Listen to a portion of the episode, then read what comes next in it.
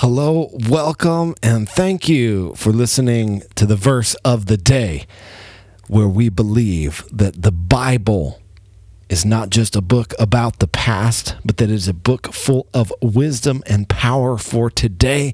I'm honored that you would take a minute out of your day as we look at God's Word together. Well, I'm back sort of. Um, as you may know, I took a little bit of a break from recording these daily verses back in June, I think.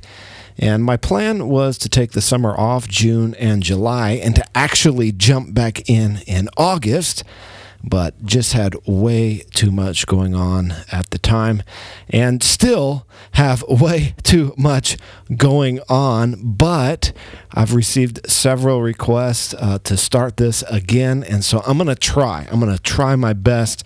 I've got a very busy schedule uh, this fall, doing a lot of traveling. And so when I'm out of town or out of the country, I'm making no promises that these are going to come out on a regular schedule or every day, but I'm going to try and do my best.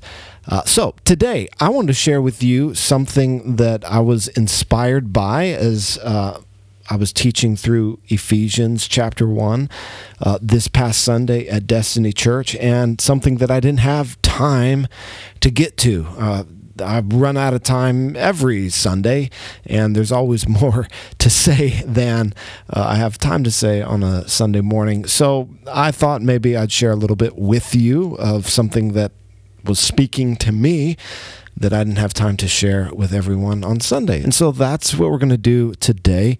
Uh, we started a new series last week, uh, last Sunday, called In Christ, and we're going through the book of Ephesians. We're going to spend 15 weeks pulling apart this incredible book of the Bible. I think it's Paul's. Um, most amazing letter that he wrote. I think it's some of the most inspired writings in the history of the world, honestly. And so, uh, maybe what we're going to do here on the verse of the day is I'll share some things with you that I didn't quite have time to get to uh, in the sermon. So, uh, anyway, so Ephesians 1 1 and 2. Paul, an apostle of Christ Jesus by the will of God, to the saints who are in Ephesus and are faithful in Christ Jesus. Grace to you and peace from God our Father and the Lord Jesus Christ. There is a phrase in here that is mentioned three times. In these two verses, Paul mentions one phrase three times. Did you catch it? Did you hear what it is? It's this phrase Christ Jesus. In verse 1, Paul, an apostle of Christ Jesus, to the saints who are faithful in Christ Jesus. Grace to you and peace from God our Father and the Lord Jesus Christ.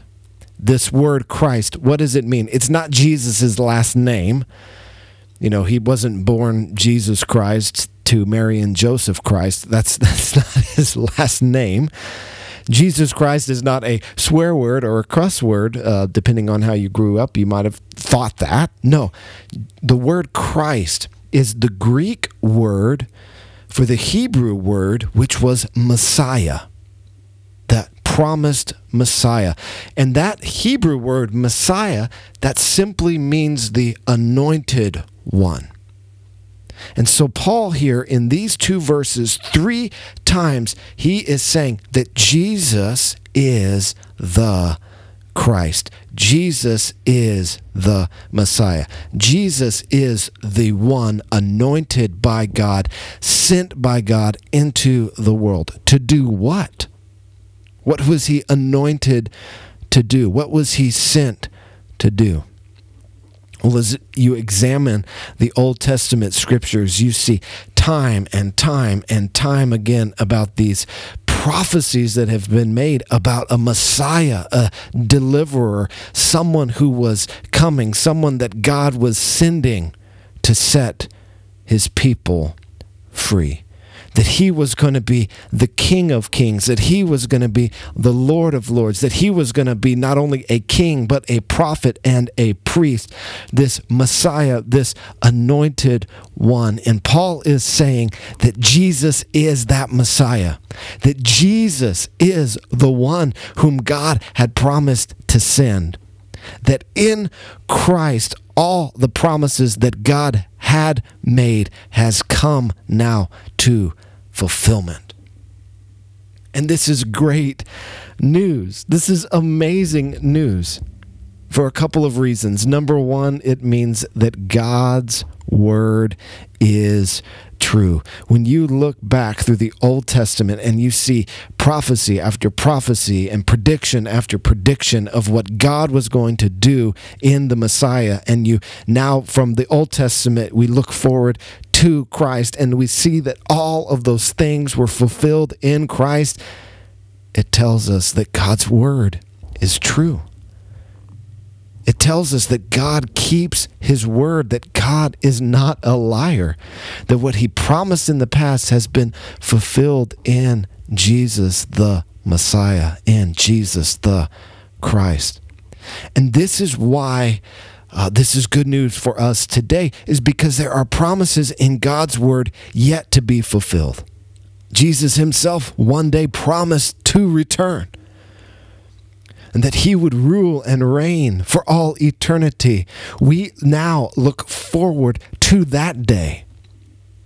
And our confidence is number one based on the fact that yes jesus is our lord and savior and so we're going to trust him but it's not a blind faith no it's an educated faith we we look back and say well god's always kept his word god's always going to keep his word and so I can stand on God's word. I can trust that it is true. I can trust that it does not move. I can trust that as culture shifts and and the tides of our time move like the shifting of sand, God's word stands firm. It does not move. And so that's why Jesus himself said that we could build our lives on God's word, on his teaching. And that if we do, when the storms of our life come, and they come, you might be in a storm in your life right now. But if you've built your life on God's word, the storm will not take you down. It might feel like it. It might feel like, well, God, where are you in the midst of the storm? But you can trust in God's word you can trust in what Jesus himself said was that he would never leave us or forsake us. And even in the midst of the storm, even on the days where we don't feel his presence, we stand on his word. We stand on his promise that he is with us and that he is leading us and that he will work all things for our good and for his glory. So I want to encourage you today hold on to God's word, it never fails. Hold on to the promises, they do not fail. Now, they don't always come to pass in the way we would like them to. You know, sometimes we come to God in prayer and say, Hey, Lord, um, you could help me out in this way. That would be great.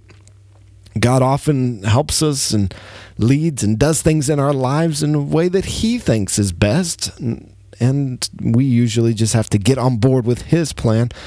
But as we look back, don't we see that His plan was always better than what we could have come up with in the beginning? Don't we see that His ways, while they are higher than our ways, they're also a lot better? And so I want to encourage you today if you're going through a storm, if you're going through a difficult season, trust in God's word. Hold on to his word. Hold on to Jesus today. He'll never let you down. Thank you for listening to the verse of the day. I love you. I'm praying for you.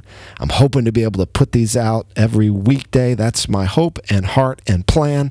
And I know that if you're walking with Jesus, your best days are ahead.